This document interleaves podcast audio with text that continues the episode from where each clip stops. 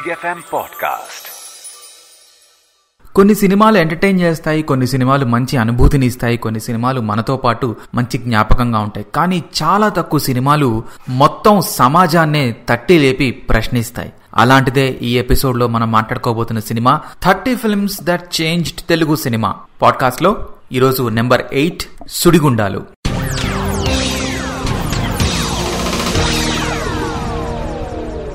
చాలా తక్కువ సినిమాలు మాత్రమే way ahead of its time అని అనిపించుకుంటాయి. ఎప్పుడు చూసినా కూడా ఆ జనరేషన్ తోటి ఆ టైం తోటి రిలేటబుల్గా కనెక్ట్ అవుతాయి. అలాంటిదే ఈ Sudigundalu cinema.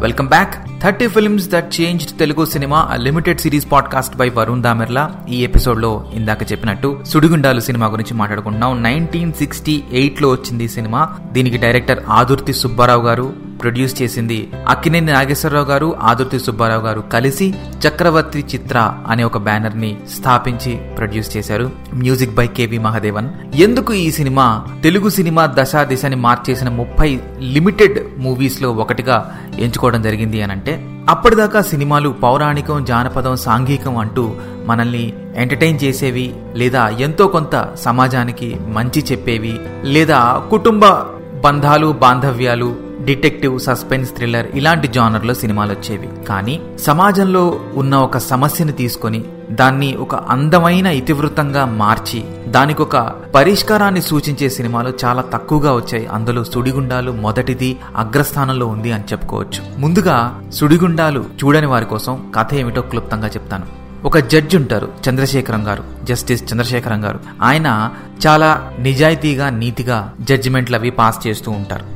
తాను శిక్ష వేసిన ఖైదీల్లో పరిస్థితుల దృష్ట్యా అనుకోకుండా తప్పు జరిగిపోయిన వారిని ఎంచుకొని ఆ ఖైదీ కుటుంబానికి అన్యాయం జరగకుండా వాళ్ళలో ఒకరికి తన ఇంట్లోనే పనిచ్చి వాళ్ళని పోషిస్తూ ఆదుకునే మంచి మనసున్న జస్టిస్ మన చంద్రశేఖరం గారు.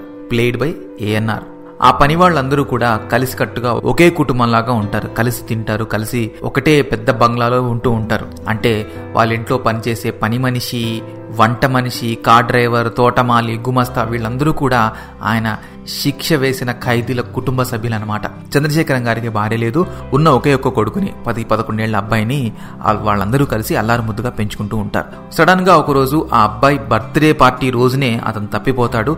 తర్వాత రోజే శవమై కనిపిస్తాడు. ఎవరి హత్య చేసిందన్న కోణంలో దర్యాప్తు చేస్తే రెండు ఉన్నత సంపన్న కుటుంబాలకు చెందిన ఇద్దరు వ్యక్తులు ఒక అమ్మాయి ఒక అబ్బాయి కలిసి జస్ట్ ఫర్ ఫన్ ఒక అడ్వెంచర్ థ్రిల్ కోసం ఆ బాబుని చంపేశారు అని తెలుస్తుంది. ఈ ఉన్నత కుటుంబాలు పెద్ద పెద్ద క్రిమినల్ లాయర్స్ని తెప్పించి డబ్బు పరపతి వాడి వాళ్ళని శిక్ష నుంచి తప్పించేందుకు ప్రయత్నిస్తారు కానీ పోలీసులు బలమైన సాక్ష్యాధారాలతోటి వాళ్ళకి ఉరిశిక్ష పడేలాగా జడ్జిమెంట్ ఇచ్చేలా చేస్తారు. ఇంతవరకు బానే ఉంది. అసలు ప్లాట్ ట్విస్ట్ ఏంటంటే తన సొంత కొడుకుని చంపిన క్రూరులు తన ఎదురుగా ఉన్న ఇద్దరు పిల్లలు పదిహేను పదహారు సంవత్సరాల పిల్లలు తన ఎదురుగా ఉన్న వాళ్ళని రక్షించడానికి ఇదే జస్టిస్ చంద్రశేఖరం గారు జడ్జి నుంచి లాయర్ అవతారం ఎత్తి ఆ కేసును వాదించి వాళ్ళు నిర్దోషులు అని రుజువు చేస్తాడు. ఇది సుడిగుండాలు కథ. ఎలా నిర్దోషులయ్యారు వాళ్ళు? చంపింది వాళ్ళే ఇది క్లియర్ కట్గా ఉంది. కానీ వాళ్ళు లేత వయసులో ఉన్న చిన్నపిల్లలు వాళ్ళకి మంచి చెడు ఎంచుకునే సామర్థ్యం లేదు. వాళ్ళు ఇప్పుడిప్పుడే వికసిస్తున్న పువ్వుల్లాంటి వాళ్ళు.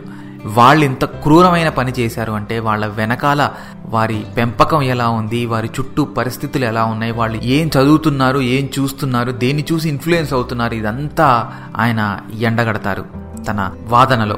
ఈ సినిమా ముఖ్యంగా ఆ టైంలో ఉన్నటువంటి ఆ టైం అనే కాదు మీడియం మారింది కానీ ఇప్పటికీ మారినటువంటి సెక్స్ క్రైమ్ వీటిని ఎత్తి చూపుతుంది. తల్లిదండ్రులు విలాసాలు డబ్బు సంపాదనలో పడిపోయి వాళ్ళని పట్టించుకోకపోవటం వల్ల వాళ్ళకు అందుబాటులో ఉన్న sex literature sex movies and crime ఇవన్నీ చూసి చెడ్డదారి పట్టారు. ఇది వాళ్ళ తప్పు కాదు. ఒక హత్య జరిగితే తుపాకీకో కత్తికో శిక్ష వేయం కదా అంటారు జస్టిస్ చంద్రశేఖరం. ఆ రోజుల్లో వస్తున్న విచ్చలవిడి శృంగార సాహిత్యాన్ని సినిమాల్ని ఆయన దీనికి కారణంగా వేలెత్తి చూపుతారు. తల్లిదండ్రులు పిల్లల్ని పట్టించుకోకపోతే సరైన దారిలో పెట్టకపోతే ఎంత ఘోరం జరుగుతుందో ఆయన చెప్తారు. తన వాదన వినిపిస్తూ జస్టిస్ చంద్రశేఖరం గారు ఎక్కడ చూసినా sex sex sex the wild exhibition of sex the obnoxious exploitation of sex అని బ్రేక్ అవుతారు. దాన్ని బట్టి మనం అర్థం చేసుకోవచ్చు యూత్ని అవి ఎంతగా ఇన్ఫ్లుయెన్స్ చేసేవి ఆ రోజుల్లో. తన వాదనని ముగిస్తూ మరొక మాట గొప్ప మాట అంటారు ఆయన. A child is born sinless but not necessarily sin proof పాపాల నుంచి వాళ్ళని కాపాడాల్సింది పాపం వాళ్ళకి అంటకోకుండా మనం కాపాడాల్సింది మనమే అంటారు ఆయన. ఈ వాదనకి చలించిన జడ్జి గారు శిక్షలో మార్పు చేస్తారు. వాళ్ళకి ఉరి శిక్ష పడకుండా మారుస్తారు. ఎందుకు ఈ సినిమా ఇంత స్పెషల్ అయింది అని అంటే ఇప్పుడు చెప్పిన కారణాలతో పాటు అక్కినే నాగేశ్వరరావు గారు లాంటి ఒక సూపర్ స్టార్ ఒక సీనియర్ లెజెండరీ హీరో ఇలాంటి సబ్జెక్ట్ని ఎంచుకోవటం చాలా చాలా గొప్ప విషయం. ఎందుకంటే నాగేశ్వరరావు గారు చెప్తే ప్రజలు వింటారు. సో అలాంటి ఇన్ఫ్లుయెన్స్ చేయగలిగిన ఒక ఆర్టిస్ట్ ఒక సూపర్ స్టార్ ఒక మంచి మెసేజ్ ఇవ్వటం సమాజాన్ని ప్రశ్నించటం తల్లిదండ్రుల్ని పిల్లల్ని ఒక సరైన దారిలోకి తీసుకెళ్ళటం తన బాధ్యతగా గుర్తించారు ముసలి పాత్రలు చేశారు. అది చాలా చాలా గొప్ప విషయం నిజంగా. నాగేశ్వరరావు గారు దీంట్లో మెయిన్ లీడ్గా చేయటమే కాదు దీన్ని ప్రొడ్యూస్ కూడా చేశారు. ఈ కారణాన్ని ఈ థీమ్ని ఆయన ఎంతగా నమ్మారో మనం అర్థం చేసుకోవచ్చు. అలాగే ఆదుర్తి సుబ్బారావు గారు ఆయన అప్పటికే లెజెండరీ స్టార్ డైరెక్టర్. భారతదేశంలోనే అత్యంత గొప్ప డైరెక్టర్స్లో ఒకరు ఆదిత్య సుబ్బారావు గారు అప్పట్లోనే. ఈ సినిమా వచ్చే నాటికే ఆయన వెలుగు నీడలు డాక్టర్ చక్రవర్తి చదువుకున్న అమ్మాయిలు తేనె మనసులు తోడు నీడ పూల రంగడు మరీ ముఖ్యంగా మూగ మనసులు లాంటి బ్లాక్ బస్టర్లు ఇచ్చేసున్నారు.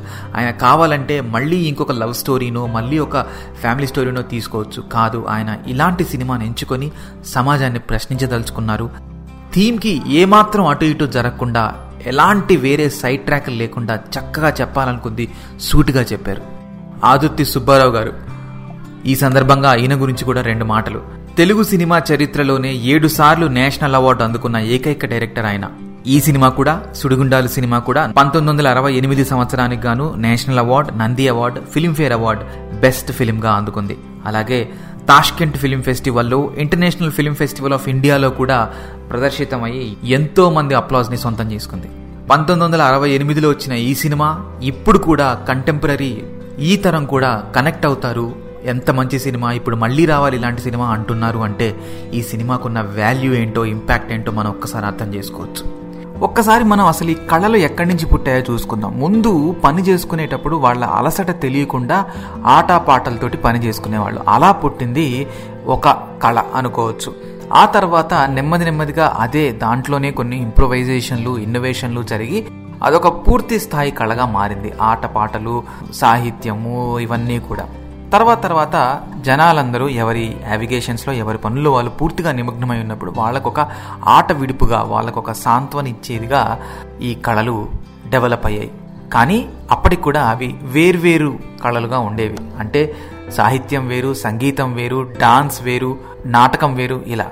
ఇవటన్నిటినీ కలిపి తీసుకొచ్చిందే సినిమా. అందుకే దానికి అంత పవర్ ఉంది.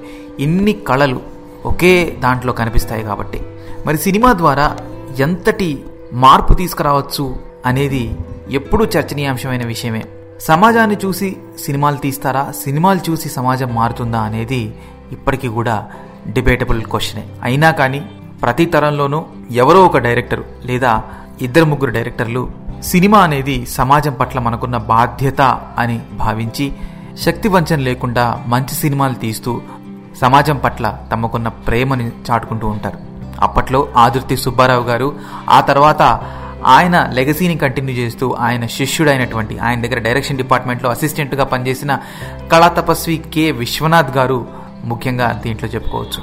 వీళ్ళు తమ ఎంచుకున్న పంథాని మారకుండా అలాగే ఎంటర్టైనింగ్గా సినిమాలు తీస్తూ క్లాసిక్స్గా నిలబడిపోయే సినిమాలు తీశారు. తెలుగు సినిమా ఎంత అడ్వాన్స్డ్గా వెళ్ళినా తెలుగు సినిమా చరిత్రలో ఇంకెన్ని గొప్ప సినిమాలు వచ్చినా ఆదిత్య సుబ్బారావు గారి సినిమాలు కె. విశ్వనాథ్ గారి సినిమాలు ఎప్పటికీ అలా క్లాసిక్స్గా నిలిచిపోతాయి. సినిమా అంటే కేవలం చూసామా ఎంటర్టైన్ అయ్యామా మర్చిపోయామా అనే కాకుండా ఆలోచింపజేసేలాగా కూడా ఉంటే ఎంతో బాగుంటుంది అడపాదడపా ఇలాంటి సినిమాలు రావటం సినిమా పరిశ్రమకే కాదు సమాజానికి కూడా ఎంతో అవసరం. అది ఈ ఎపిసోడ్లో తెలుగు సినిమా దశ దిశని మార్చిన ముప్పై అరుదైన సినిమాల్లో ఒకటిగా సుడిగుండాలు నిలబడిపోతుంది. వచ్చే ఎపిసోడ్లో మరో సినిమాతో కలుద్దాం. సెలవ్. జై హింద్. Big FM podcast